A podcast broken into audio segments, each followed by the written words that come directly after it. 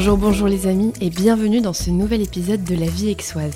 Alors, vous êtes toujours aussi nombreux à nous rejoindre chaque mois et ça me fait un immense plaisir, mais du coup ça veut dire qu'il faut aussi que je rappelle ce qu'est La vie aixoise. Et La vie aixoise, c'est tout simplement le premier podcast natif 100% dédié à Aix-en-Provence et à ses habitants. Et comme vous le savez peut-être déjà, vous pouvez découvrir des interviews d'Aixois d'une quarantaine de minutes, comme celui d'aujourd'hui, ainsi que des épisodes beaucoup plus courts sur l'histoire d'Aix-en-Provence. Alors n'hésitez pas à vous abonner au podcast pour être tenu au courant de la sortie des nouveaux épisodes. Et cette semaine, on va parler de médecine douce et je reçois Clara Champagne, ancienne infirmière aujourd'hui naturopathe et associée chez Aromex. Alors Aromex, c'est une boutique d'aromathérapie et de phytothérapie du centre historique d'Aix-en-Provence. Et si vous ne comprenez rien à ces mots, c'est pas grave, pas de panique, Clara va tout expliquer dans l'épisode, mais ce que vous pouvez déjà retenir, c'est qu'il s'agit juste de médecine alternative. Et quand je dis médecine, c'est vraiment médecine avec des guillemets, car il faut le rappeler, l'exercice de la médecine est réservé aux seuls médecins inscrits au tableau du Conseil de l'ordre des médecins.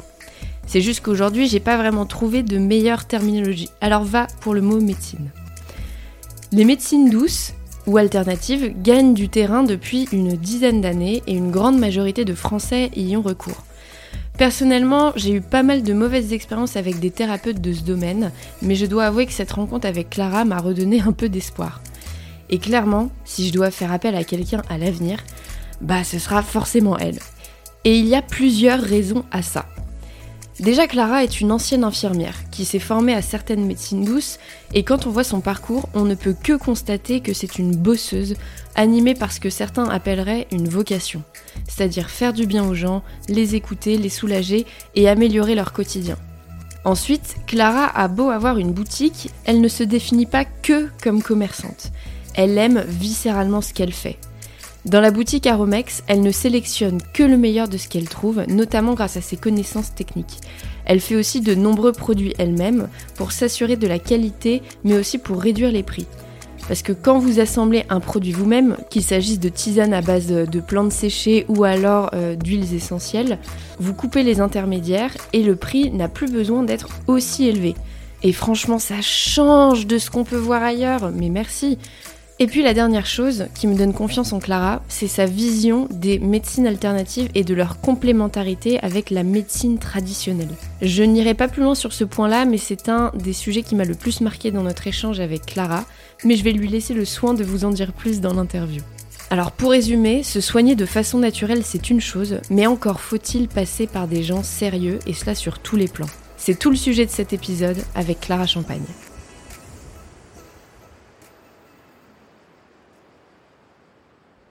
Bonjour Clara. Bonjour Anne-Claire. Écoute, je suis trop contente de faire cette interview avec toi. Tu es la première depuis un mois, à la fin de mon mois de pause en fait, tout simplement. Alors aujourd'hui, on va, on va parler de, de sujets qui sont assez finalement en vogue aujourd'hui et on va beaucoup parler de certains termes qu'il faudrait qu'on commence par définir. Et ces termes-là, c'est les termes de naturopathie, aromathérapie, phytothérapie et herboristerie. Est-ce que tu pourrais, s'il te plaît, nous dire de quoi il s'agit? Comme ça, on part sur des bonnes bases. Bah ouais, je pense que de toute façon, tu as raison parce que c'est vrai que des fois, on confond un peu tous ces termes-là. C'est pas toujours évident de s'y retrouver. Alors, du coup, pour commencer, la naturopathie, euh, en fait, c'est donc c'est reconnu par l'OMS comme la médecine traditionnelle européenne, en fait, au même titre que la médecine chinoise en Chine ou l'Ayurveda en Inde. Et du coup, euh, vraiment, le travail du naturopathe, c'est euh, d'accompagner la personne dans sa globalité. Pourquoi? Parce qu'en fait, on est un tout, on n'est pas juste un organe. Et donc, nos conseils vont être basés essentiellement sur l'hygiène de vie, la nutrition. Hippocrate disait que ton aliment soit ta première médecine. Et puis sur aussi l'équilibre psycho-émotionnel. Et donc pour ça, bah, en fait, on va faire appel à différentes techniques de soins naturels euh, qui vont aider en fait à stimuler l'auto-guérison de l'organisme. Donc euh, il y a la phytothérapie, il y a l'aromathérapie, ça je vais le décrire après. Il y a la réflexologie plantaire, il y a le massage bien-être, il y a les fleurs de bac, etc., etc. Et en fait, la deuxième chose, c'est que qu'on est là aussi pour essayer de comprendre la cause du problème et pas seulement de faire disparaître le symptôme. On est là pour amener la personne à faire des liens et aussi du coup la rendre actrice de sa santé. Voilà. Très clair pour la partie naturelle. Et du coup, ce que tu disais, c'est que l'aromathérapie et la phytothérapie sont des outils du naturopathe. C'est que, alors, du coup, la phytothérapie, euh, donc en fait, ça vient du grec phytos, la plante, et thérapeute, qui veut dire soigner. Donc, c'est le soin par les plantes. Et donc, c'est vraiment le, recours aux plantes médicinales ou aux compléments à base de plantes qui vont contenir des principes actifs pour soigner en fait différents maux de, de l'organisme. Donc ça regroupe les tisanes, les, ampoules, les gélules, les poudres, etc. et les huiles essentielles, ce qui me fait venir du coup à l'aromathérapie, qui est donc une branche de la phytothérapie et qui, euh, elle, utilise les principes actifs des plantes aromatiques. Parce qu'en fait, toutes les plantes, elles sont pas aromatiques. Donc pour donner un ordre d'idée, euh, dans le monde, on a découvert un peu, enfin, un peu plus de 400 000 plantes qui sont répertoriées. Et actuellement, bah, on n'a que 200 huiles essentielles euh, donc on en a encore au balbutiement. Mais c'est vrai que l'aromathérapie, euh, c'est de plus en plus étudié euh, scientifiquement. Il y a plus de, je sais pas, je crois 17 000 études qui ont, vraiment bah, décrit en fait les, bienfaits aussi de l'aromathérapie. Et du coup, c'est reconnu de plus en plus comme une médecine un peu à part entière. Et puis après, donc le dernier terme, c'est l'herboristerie. Alors l'herboristerie, ça désigne autant la boutique en elle-même que la préparation, en fait, et la vente de plantes médicinales, que ce soit des plantes unitaires, donc le thym, la mélisse, le tilleul, le romarin, etc., que des préparations sous forme de mélange. D'accord. Voilà. Ok.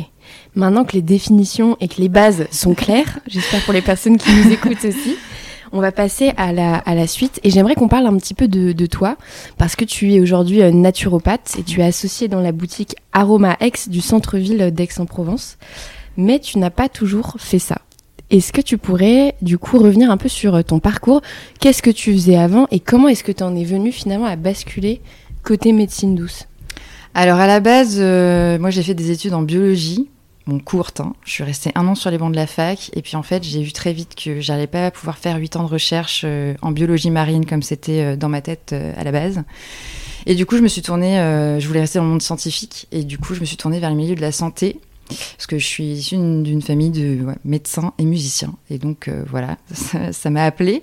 Et, euh, et, du coup, j'ai choisi infirmière. Et puis j'ai été reçue au concours. Euh, j'ai fait mes trois ans d'études à Paris. Et puis ensuite, j'ai commencé ma carrière du coup dans un des services quand même assez, enfin un des plus durs, qui était les urgences de la Riboisière à Gare du Nord de nuit. Donc j'ai pas choisi la facilité, mais c'était pour avoir vraiment l'opportunité de, de, savoir, euh, bah, de connaître vraiment mes métiers et de, de, de, toucher un peu à tout. Quoi. Je t'interromps deux secondes. Pourquoi est-ce que c'était difficile pour les personnes qui, qui ne connaissent pas? Bah, C'est vrai que les urgences, euh, déjà, c'est bon, ça peut être euh, très stressant. C'est, c'est, bah, on passe un peu par, par tous les stades parce qu'on peut avoir des, de la bobologie, mais des, des cas très graves. Et puis, euh, il faut bah, arriver à gérer son stress, gérer la violence, surtout la nuit. en plus, moi, j'étais dans un quartier, Gare du Nord. Euh, bon, nous, on était basé, euh, c'était pour tout ce qui était Pigalle, Barbès, Goutte d'Or, donc c'était vraiment les, quartiers chauds de Paris. Donc, mmh. c'est vrai que, bah voilà, on est en première ligne, quoi. Donc, c'est pas un service facile. Mais du coup, voilà, ça a été hyper formateur. Euh, moi, je voulais pouvoir euh, tout faire, bouger de service, euh, bouger de région, bouger de pays. Je savais pas trop, donc voilà, j'ai voulu faire un peu un CV. Et du coup, après, je suis passée par bah, d'autres urgences. J'ai fait les urgences pédiatriques un temps, j'ai fait les urgences maternité, j'ai fait la salle d'accouchement, j'étais j'ai fait de la salle de réveil, j'ai fait du don d'organes, euh, puis après je suis partie en Suisse. Je travaillais aux urgences de Lausanne, puis j'ai fini en centre de chimiothérapie. Puis entre-temps, j'avais fait un petit euh, court passage aussi en humanitaire euh, voilà, en Afrique, au Sénégal. D'accord. Et du coup, comment est-ce que tu en es venue finalement aux médecines douces et à faire cette bifurcation? Infirmière, c'est un très beau métier. Mais c'est pas un métier facile, c'est pas bien payé, on est mal reconnu, on a des horaires pas possibles et puis on a beaucoup de responsabilités, on a une charge de travail aussi qui est beaucoup trop importante par rapport à, à ce qu'on devrait faire.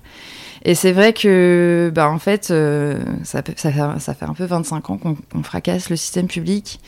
Et du coup, euh, bah, l'hôpital entreprise, euh, c'est un peu ça actuellement, c'est que la rentabilité, bah, de, ça devient le premier critère. Et donc, il y a une perte de sens. Enfin, je pense qu'il y a une grosse crise de la profession, notamment encore plus avec la crise du Covid. Et c'est vrai que, bah voilà, on fait un métier qui est profondément humain, sauf qu'on nous donne plus les moyens de le faire correctement. Et du coup, moi, j'avais l'impression des fois de bah, de ne pas pouvoir faire euh, ce que je souhaitais comme je le voulais quoi. Enfin, je pouvais pas euh, rester euh, avec mon patient, je pouvais pas l'accompagner quand il pleurait parce que bah en fait, j'en ai 30 qui attendent derrière. Et puis c'est surtout qu'après, j'ai un peu vu la limite de mon métier parce que bah tu as un peu l'impression d'être le pompier qui éteint l'incendie, mais que le, le, foyer en fait, il est 15 mètres plus haut quoi. Et du coup, on est toujours dans l'antisymptomatique, mais on résout pas la cause forcément du problème. Et les gens, on n'est même plus étonnés de les voir arriver. Et du coup, on se dit, mais en fait, si on avait pris les choses avant, bah, peut-être qu'on n'en serait pas là. Du coup, après avoir été dans le très technique, bah, j'en ai eu un peu ma claque et je me suis dit, bah, en fait, non, je vais me tourner vers la prévention parce que j'ai envie d'agir avant, en fait. Pas quand mmh. il est déjà un peu tard. Et puis, euh, ça a commencé quand j'ai donné des conseils alimentaires à mes patients en chimiothérapie. Il n'y avait même pas de nutritionniste. Et là, je me suis dit, non, mais il faut que je fasse quelque chose. Du coup, bah, je, je me suis tournée vers la naturopathie parce que c'est vrai que c'était assez large. La nutrition, c'est ce qui m'intéressait vachement. Puis du coup, c'est comme ça que j'en suis venue à, soigner euh, autrement. Comment est-ce que tu t'es, euh, du coup, tu t'es formée à ces, à ces techniques? Alors, euh, bah, je, me suis inscrite dans une école de, naturopathie qui est, euh, donc est une école privée qui est reconnue, euh, qui pas reconnue par l'État, mais qui voilà qui fait partie de, de la fédération des écoles de naturopathie française. Donc c'était un an en intensif. Donc ça a le mérite de nous donner un socle assez étendu, mais c'est vrai qu'après, bah, on a tendance à se spécialiser. En fait, à la sortie de mes études, moi j'ai eu la chance d'intégrer une, une herboristerie centenaire à Paris bah, c'est vrai que je suis un peu tombée dans la marmite comme ça, quoi. Et c'est vrai que les plantes, euh, moi j'avais étudié euh, tout ce qui est phylogénie à la fac, euh, le règne animal, végétal, etc. Ça m'avait vachement plu. Et du coup, bah, je retombe un peu dedans dix ans plus tard, mais d'une autre manière, quoi. On a, parlé de, de Paris Lab. Comment est-ce que toi tu es tombée et que tu es arrivée à Aix? Ça, c'est un vrai sujet aussi. Alors en fait, à la base, mes grands-parents, ils habitent à Avignon. Donc moi, j'ai passé tous mes étés en Provence. Ça a été vraiment... Euh... Enfin, mon enfance, ça a été une, une enfance super heureuse. Euh, on passait Montélimar euh, l'été et ça y est, il y avait les cigales. Donc c'était euh, c'était vraiment euh, le début des, des, grandes vacances, le début de la liberté. Et du coup, j'ai un peu toute ma famille aussi dans la région. Et c'est vrai que j'ai voyagé un peu à droite, à gauche. J'ai roulé ma bosse, mais moi, j'ai jamais voulu vivre à Paris. Et en fait, euh, je sentais que le sud, euh, bah, ça m'appelait depuis un moment parce qu'il fait beau, parce qu'il y a la nature, il y a la mer, il y a tout ça.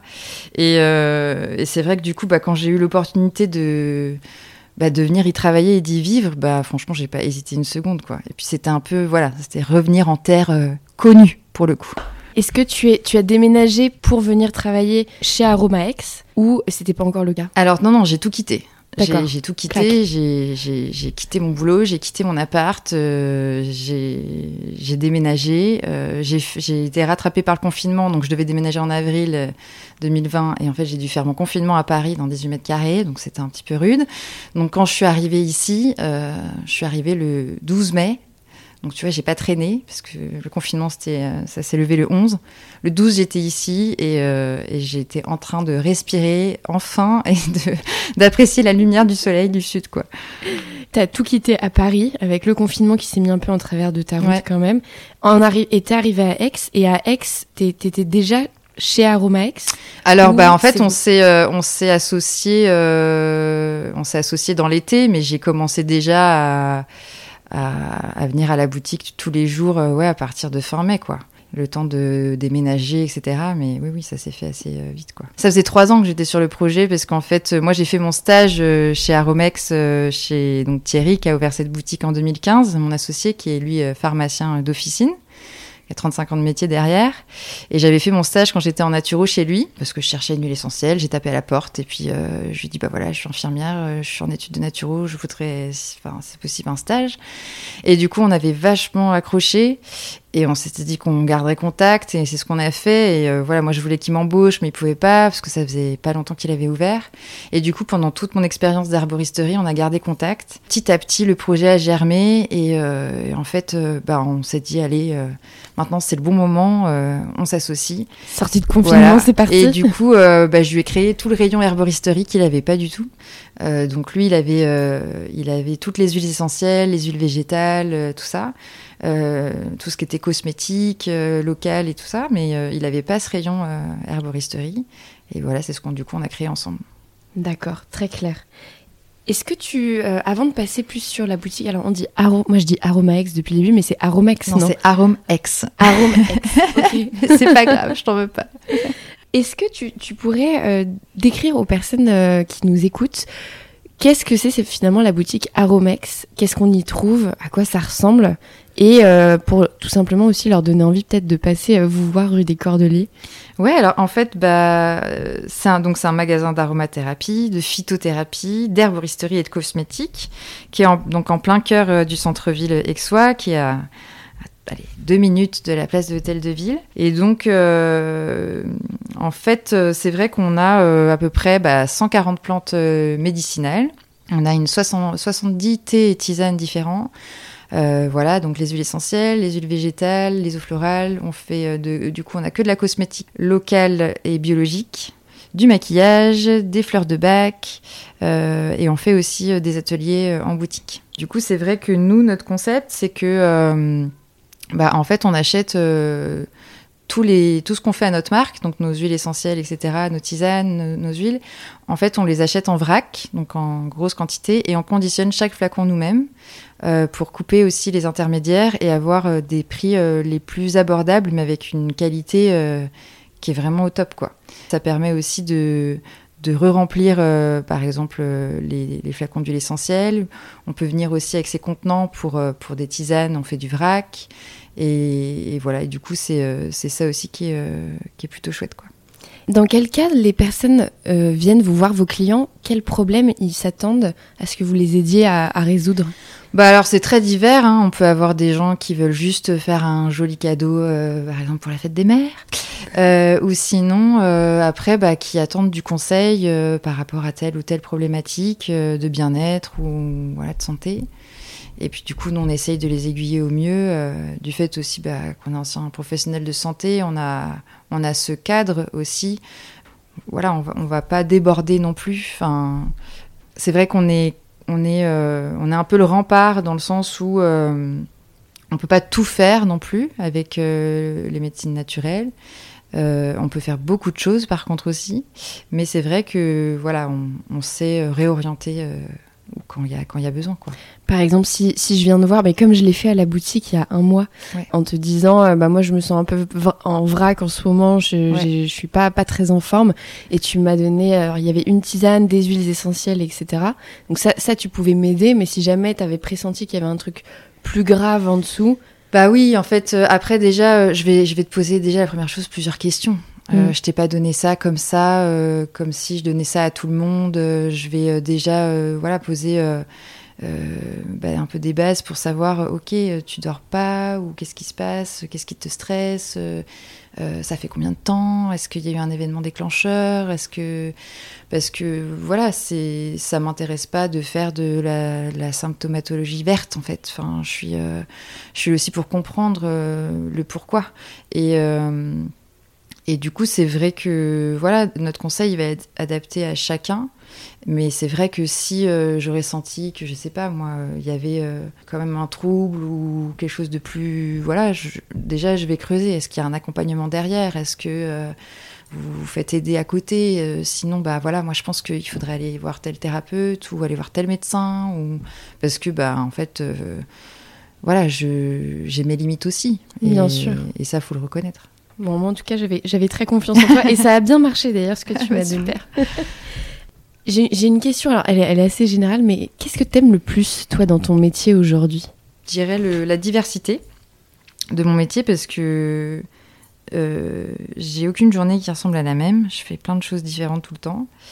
Euh, je pense qu'il y a le côté aussi challenge du fait de développer ma, enfin, notre boutique, parce que je pense qu'on on gagne à être connu et j'ai envie que voilà de la développer. Et puis l'autre chose aussi, euh, moi ce qui m'anime, c'est surtout le lien social fort en fait qu'on a avec euh, nos clients, parce que voilà, des fois en, deux minutes en fait, ils nous ils nous racontent un peu toute leur vie. Et, euh, en fait, je garde ce lien de mon ancien métier d'infirmière où je reste bah, avant tout dans le voilà dans l'écoute, dans l'écoute, dans l'empathie, dans le soin, dans, dans le soin aussi.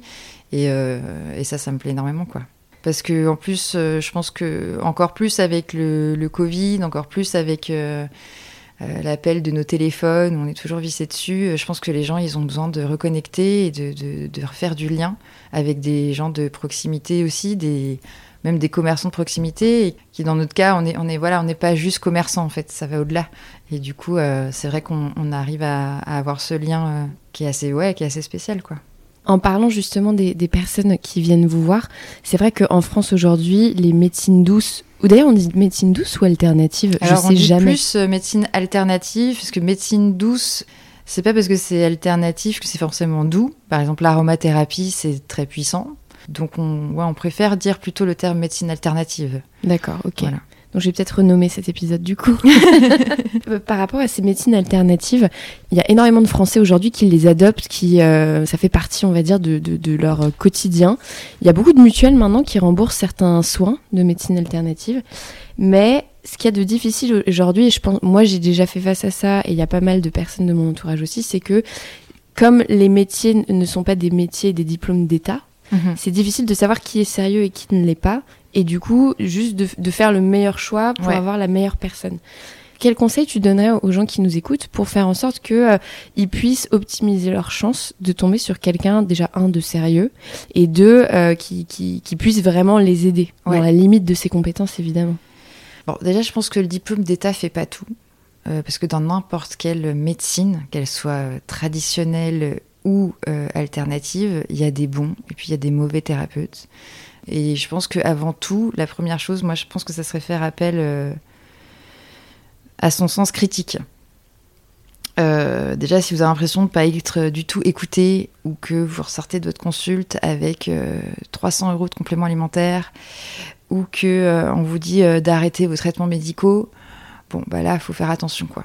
Je pense qu'après, la deuxième chose euh, qui peut être euh, pas mal, c'est d'avoir aussi euh, une recommandation par un proche qui est lui-même expérimenté le thérapeute en question. Parce qu'en général, le bouche à oreille, bon, c'est garant d'un conseil de, qualité. Mais voilà, après, on n'attend pas des, fois tous les mêmes choses non plus. Et après, je pense que le, der- le dernier point, bah c'est qu'un bon praticien, il doit reconnaître ses limites, il doit savoir faire preuve d'humilité. Et en fait, on n'est pas là pour poser un diagnostic. Mm. Donc, euh, on est là pour accompagner une personne. Euh, mais voilà, faut, faut garder à l'esprit que si ça dépasse, comme je te disais, notre cadre, euh, il, il faut réorienter quoi. Mais déjà, ouais, je pense que faire appel, se faire confiance aussi. Enfin, il y a plein de, je pense qu'il y a plein de fois où on sait pas trop s'écouter, mais en fait, si on s'écoute vraiment, bah, on le sent ou on le sent pas en fait. Enfin, et voilà, c'est un peu comme une paire de chaussures. Bah voilà, on essaye. Si c'est pas la bonne, bah, on change. Et c'est rigolo d'ailleurs parce que quand je suis passée de voir à, ta, à la boutique Aromex il y, a, il y a un mois, on a pas mal discuté justement de la. Tu me parlais des produits que vous vendiez, des compositions qui étaient déjà euh, super, euh, enfin déjà respectueuses de l'environnement, du corps, etc. Mais tu me parlais aussi euh, de la, la qualité, on va dire, des produits, des. Comment est-ce qu'on appelle ça déjà Euh, Des principes actifs. Ouais. Et tu disais que, tu m'expliquais que parfois, il y a des clientes qui viennent et qui veulent que tu checkes euh, rapidement les principes actifs et la composition de certains de leurs produits, que ce soit des produits cosmétiques, mais ça peut être, on avait parlé de tisane aussi. Et tu te rends compte, c'est des produits qui sont vendus euh, dans la grande conso, ou même des produits peut-être un peu plus luxe parfois. Et tu disais qu'il y avait un énorme décalage finalement entre l'image de marque du, du produit Ouais. et ce que le produit peut vraiment délivrer techniquement? Et oui, parce que bah, le, le bien-être, euh, c'est un marché euh, qui est de plus en plus euh, lucratif, c'est énorme. Et c'est vrai que du coup, il y a beaucoup de marques qui vont jouer dessus. Donc c'est très difficile des fois pour le consommateur de s'y retrouver. C'est pour ça que bah il y a certaines applications du coup euh, en scannant les codes barres qui euh, qui aident aussi à un peu s'y retrouver. Mais mais c'est vrai que des fois on vous vend euh, on vous vend beaucoup euh, du packaging, on vous vend un concept, on vous vend quelque chose de hyper marketé, d'instagrammable à mort. Mais en fait en vrai euh, derrière bah quand on sait lire les étiquettes pour beaucoup, je dis pas tout, mais pour énormément d'entre eux, c'est du vent quoi. Et on vous vend ça des fois très cher. Et c'est vrai que déjà, moi, je pense que la première chose, c'est de, venir, de revenir à des choses les plus basiques possibles, parce que on vous rajoute tout un tas d'ingrédients des fois qui euh, sont complètement inutiles, euh, qui peuvent être des fois euh, même pas top au niveau de la santé. Et c'est vrai que voilà, quand on revient sur des produits de base, bah au moins on a l'efficacité et on a un coût qui est, qui est bien moindre. Donc c'est vrai que nous, en fait, toutes les marques qu'on a sourcées de cosmétiques, déjà, il n'y a rien qui dépasse. Euh, c'est fait en France, c'est fait dans le coin, c'est... Euh, c'est voilà, il n'y a, a, pas de perturbateurs endocriniens, il n'y a pas toutes ces choses euh, voilà qu'on des fois qu'on retrouve. Et puis euh, pareil par rapport aux, tisanes moi je passe par euh, comme pour les huiles essentielles d'ailleurs on passe par 4 à 5 fournisseurs différents vraiment pour sélectionner. On a sélectionné chaque plante chaque huile pour avoir vraiment bah, la qualité qu'on voulait. Et du coup parce qu'on voulait pas voilà être dépendant d'un seul fournisseur. Et c'est vrai que du coup on, on, a une voilà on a on a un produit au final bah, qui est vraiment beau sans pour sans pour avoir l'impression derrière de, de, de, bah, de, faire, de le faire payer aux gens en fait. On mm. peut avoir euh, des produits de qualité. En fait, qualité ne rime pas avec forcément hors de prix. Et on pense en mettant énormément d'argent, je dis n'importe quoi, par exemple un sérum à 100 euros, c'est qu'il est dingue. Bah non, détrompez-vous. Euh, pour la plupart du temps, euh, voilà, vous allez payer le concept, etc. Mais euh, mais c'est voilà, en termes de principe actif, ça sera ça sera pas pas génial quoi. Bien sûr. Et puis je vais te dire, moi c'est ça qui me entre guillemets rassure avec Aromex, avec toi, c'est de savoir qu'il y a toute une partie technique, tu es une ancienne infirmière, euh, tu as, des connaissances très spécifiques, euh, scientifiques, et du coup, le fait de savoir que euh, moi je me mets entre tes mains pour me conseiller, j'ai vraiment, vraiment plus confiance parce que je sais que tu as ce regard que peut-être beaucoup de, de professionnels, enfin de naturaux en tout cas, n'ont pas aujourd'hui. Bah après, je pense que c'est, enfin après c'est pas tout à fait la même chose, mais euh, naturopathie, on n'apprend pas forcément à lire les étiquettes, mais c'est vrai que après voilà, nous ça fait partie de notre travail aussi, parce qu'en fait ce sourcing là, on le fait en fait pour vous, mm. et parce qu'on a envie de vendre des choses de qualité. Et moi, je suis en fait si j'étais là pour euh, juste pour vendre, euh, j'irais vendre euh, autre chose, quoi. Des chaussures. Des chaussures ou voilà, ou des tomates, mais pas, pas ça, quoi. Enfin, et, euh, et, du coup, enfin, en fait, on croit vraiment en ce qu'on fait, on est vraiment passionné par ce qu'on fait, on a envie, voilà, que les gens ils aiment nos produits, qu'ils s'y retrouvent aussi et que ça soit, que ça reste abordable, parce qu'en fait, on a soigné tout un tas de types de patients et euh, en fait, moi, je fais pas de distinguo, quoi. Et donc, j'ai envie de garder ça, j'ai envie de garder cette âme-là. J'ai pas envie juste de soigner pour, euh, enfin, de de proposer que des produits de luxe pour ceux qui peuvent se le permettre, et pas pour les mmh. autres, quoi. De rentrer dans cette logique de rentabilité que tu décrivais de l'hôpital. Donc, euh, forcément, on est commerçant, c'est sûr qu'il faut qu'on gagne notre vie, mais j'ai pas envie non plus de, voilà, de, de vendre des choses hors de prix. parce que c'est tendance en fait. Et puis pour aller vers le toujours plus quoi. Voilà, non, c'est ça. Et Justement, en parlant de cette logique un peu financière, euh, tout à l'heure tu parlais juste de ce côté l'hôpital-entreprise. Comment est-ce que tu verrais, toi, et comment d'ailleurs est-ce qu'aujourd'hui ça cohabite les médecines alternatives et le monde vraiment de, l'hôpital? Ça, ça, ça, cohabite de plus en plus, mais on est quand même à la traîne encore en France. Mm. Hein. Euh, donc le, mieux, en fait, ça serait qu'elles se rejoignent le plus possible dans l'intérêt du patient. Parce qu'en fait, on est complémentaires. Euh, faut pas, je pense, être dans le refus de l'une ou de l'autre. Euh, parce qu'en fait, on a besoin des deux. La médecine traditionnelle euh, allopathique, donc d'hôpital, on peut pas s'en passer. A, enfin, c'est une révolution, euh, tant en termes pour la chirurgie, pour la prise en charge de la douleur, pour des maladies rares, pour, enfin voilà, pour pour plein de choses, pour tout ce qui est pathologies infectieuses, etc. Enfin, c'est euh, c'est primordial. Puis à côté, euh, je pense que voilà, il y a, tout, ce champ aussi des médecines alternatives qui est en fait hyper intéressant parce que voilà, tant pour le bien-être du patient que que pour travailler en fait voilà ensemble. Enfin, l'être humain est un tout et c'est vrai que voilà, le, le seul reproche que l'on peut faire dans la médecine allopathique, c'est qu'on a tendance à morceler le patient qui se retrouve un peu euh, au milieu de tout et qui comprend pas forcément. Et du coup, c'est vrai que bah, on a tout intérêt à tendre vers une médecine intégrative. C'est ce qui se fait de plus en plus dans les pays nordiques, en Allemagne, en Suisse, où ils intègrent la naturopathie, l'ostéopathie à l'hôpital, euh, euh, la médecine traditionnelle chinoise, l'homéopathie, enfin voilà. Et je pense qu'on a tout à y gagner parce qu'un patient, pour une journée dans un lieu d'hôpital, ça coûte extrêmement cher. Et euh, pour éviter qu'en fait ils reviennent une fois, deux fois, huit fois, bah on a tout intérêt à le prendre en charge euh, de la façon la plus globale possible en fait, parce que ça, la prévention en France, c'est, je crois que c'est 2% du budget de la santé, et c'est vrai que on est dans la logique de un peu au dernier moment on prend les choses en, charge, mmh. alors que si on les avait prises avant, bah déjà en termes de coûts euh, ça, coûterait beaucoup moins cher. Et puis en termes de qualité de vie, bah il y a pas photo quoi. Enfin, c'est vrai que voilà, par la nutrition, par le sport, par la réduction du stress. Enfin, nous, on a énormément de gens qui viennent pour des problèmes de stress, de sommeil, de digestion, de voilà. Et en fait, parce que le corps, il vous parle, il n'est pas là juste euh, pour embêter euh, le monde. Je pense qu'il faut, quand on a des symptômes, faut savoir les écouter, quoi.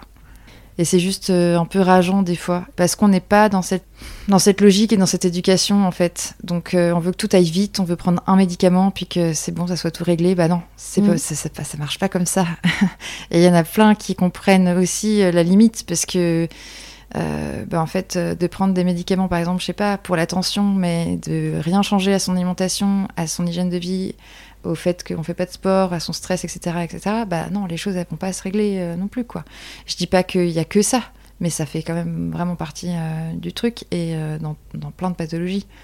Donc il y a des facteurs familiaux, il y a des facteurs favorisants, il y a des facteurs génétiques, on est d'accord, mais il y y a tout le reste aussi quoi. Et donc on aurait tout intérêt finalement à aller vers euh, une manière de faire qui soit intégrative, c'est le mot que tu as utilisé. Bah, intégrative et puis euh, où on soit plus euh, dans, dans, la, dans, la, prévention, je pense, parce que en fait, on, on, est en 100 ans, on, a, on, a, on est passé d'un mode de vie euh,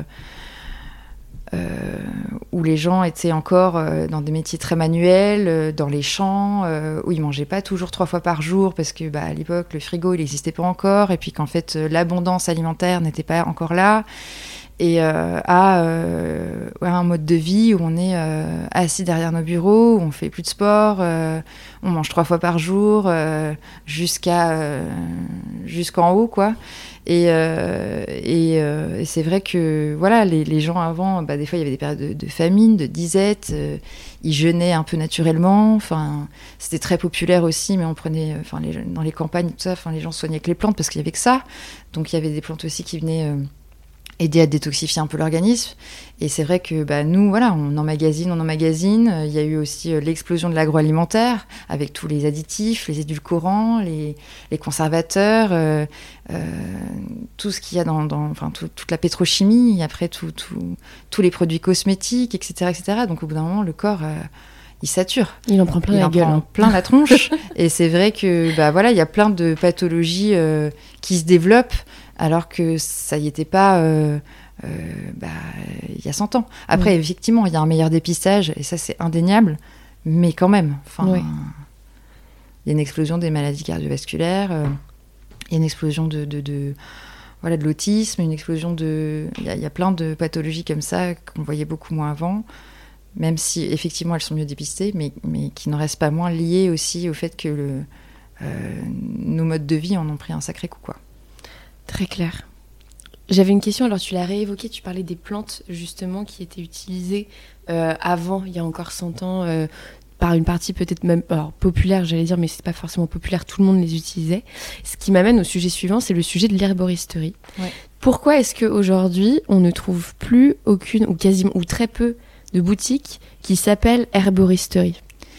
Alors, en fait, c'est lié à la loi de 1941, c'est la loi de Vichy, c'était sous Pétain, euh, en fait, qui a interdit le certificat, euh, c'était pas un diplôme, c'était un certificat euh, d'herboristerie. Donc, du coup, depuis, aucun magasin ne peut s'appeler herboristerie, sauf s'il date d'avant la loi.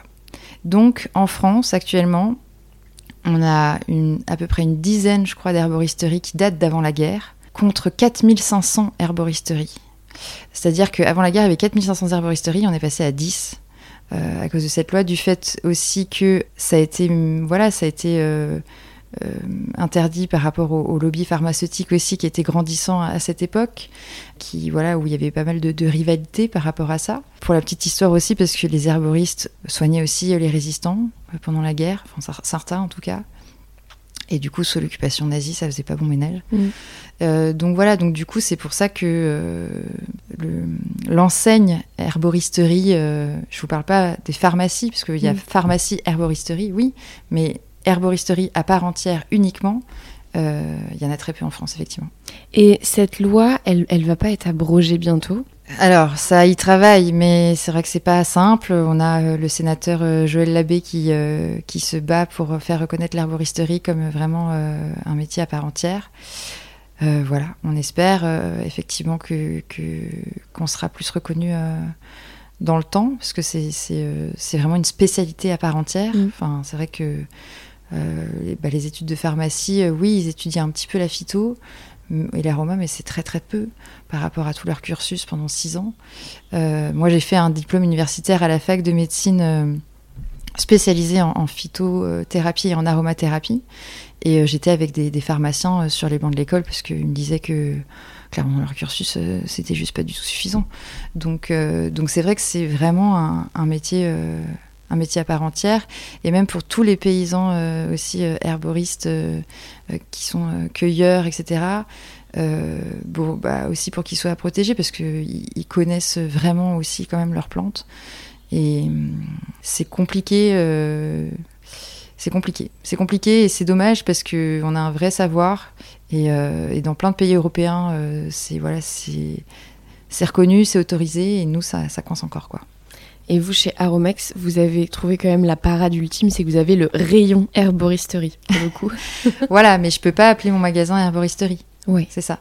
Mais j'ai un. J'ai. Voilà, j'ai. En fait, euh, il y a des plantes qui sont dites libérées, qu'on a le droit de. Du coup, de commercialiser sans être une, une pharmacie. Et, euh, et, du coup, voilà, on a fait un, bah, un beau rayon herboristerie. Quels sont, euh, c'est une question que j'aime bien poser. Là, on est quoi? On est on enregistre, on est fin mai 2022.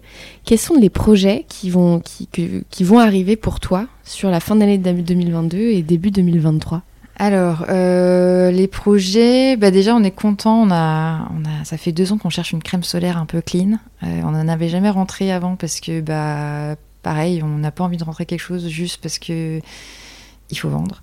Donc du coup, euh, on a trouvé une marque euh, qui est parisienne, mais c'est fait en Bretagne.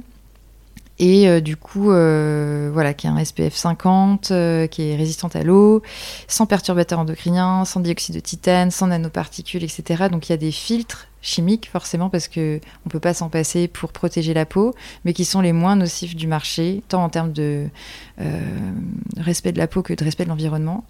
Et voilà, et dedans, euh, bah, il y a aussi euh, des principes actifs intéressants, de l'immortel, du romarin, de l'huile d'abricot, il y a de l'acide hyaluronique pour tout ce qui est régénération de la peau. Donc voilà, on était content d'avoir trouvé déjà cette petite pépite. Et puis après, bah, on va essayer de voilà, de, redévelopper aussi euh, le site internet. On en a un, on, envoie par Colissimo dans toute la France et voilà, on, offre les frais de port au-delà de 39 euros. Mais c'est vrai que voilà, on, gagne à être un peu plus connu en termes de référencement. Donc ça, c'est encore la grosse partie euh, qui n'est pas à la base mon domaine, mais voilà, il va falloir que je fasse encore le couteau suisse. Et après, euh, bah, c'est aussi mettre en place une série d'ateliers, parce qu'on fait des ateliers à la boutique, je t'en, je t'en parlais tout à l'heure. Euh, donc, soit on fait des ateliers euh, do it yourself, donc on vous apprend à faire vos cosmétiques vous-même et vous repartez avec vos produits, ou euh, sinon, on fait des ateliers autour de, la naturopathie, de l'aromathérapie, de la phytothérapie, de l'herboristerie. Maintenant, tu as compris tous ces termes. et voilà, donc euh, en général, c'est le samedi. Et donc, voilà, on voudrait mettre ça un petit peu en place euh, voilà, pour, pour bah, voilà, faire aussi une, une... Moi, j'aime bien, j'aime bien transmettre, j'aime bien répondre aux questions. Ouais, répondre aux questions et j'aime bien, euh, voilà, euh, ouais, ce, je me dis un peu ce pas ce devoir, mais si quelque part ce devoir de transmission parce que ça se perd et que et j'ai envie que ça reste accessible à tout à chacun en fait. Ouais. Voilà. Et, et, justement, si les personnes qui nous écoutent sont intéressées par bah, déjà Aromex, mais aussi les ateliers, quel est le meilleur moyen pour elles de se tenir informées? Pourquoi peut-être de s'inscrire? Comment est-ce qu'elles peuvent faire? Bah, c'est vrai que bon déjà on le met à la boutique, euh, après je le mets sur les réseaux sociaux, donc sur Instagram, Facebook, euh, on met le planning aussi sur notre site, et puis après euh, voilà vous pouvez aussi nous appeler. c'est moi qui m'occupe de la com. c'est voilà, c'est facile de me joindre. Vous pouvez, vous pouvez me soit même message privé ou quoi, je réponds très vite en général. Écoute Clara, merci beaucoup pour ton ben, temps. Avec plaisir pour ton accueil, pour toutes ces définitions. Maintenant, c'est bon, dans ma tête, c'est crystal clear, quoi. Ok, bah tant mieux, alors je suis ravie. Et j'espère que ce sera le cas aussi pour nos auditeurs. Euh, merci encore, et puis je te dis à très vite. Merci. Salut Clara. Salut. Ne partez pas si vite, j'ai besoin que vous me rendiez un immense service. Si l'épisode vous a plu, n'oubliez pas de mettre 5 étoiles au podcast et un petit commentaire sur Apple Podcast. Et si jamais vous n'avez pas la possibilité de le faire, je vous invite à partager l'épisode autour de vous et à parler du podcast à votre entourage parce que vous n'avez pas idée à quel point ça m'aide à le faire connaître et à le développer. Quoi qu'il en soit, merci pour votre temps. N'hésitez pas à me suivre sur Instagram pour être tenu au courant de la sortie des nouveaux épisodes. Et si vous avez des idées d'invités ou de sujets sur Aix-en-Provence, n'hésitez pas à me les partager sur Instagram toujours. En attendant, je vous dis à très bientôt, c'est-à-dire à la semaine prochaine, pour un nouvel épisode.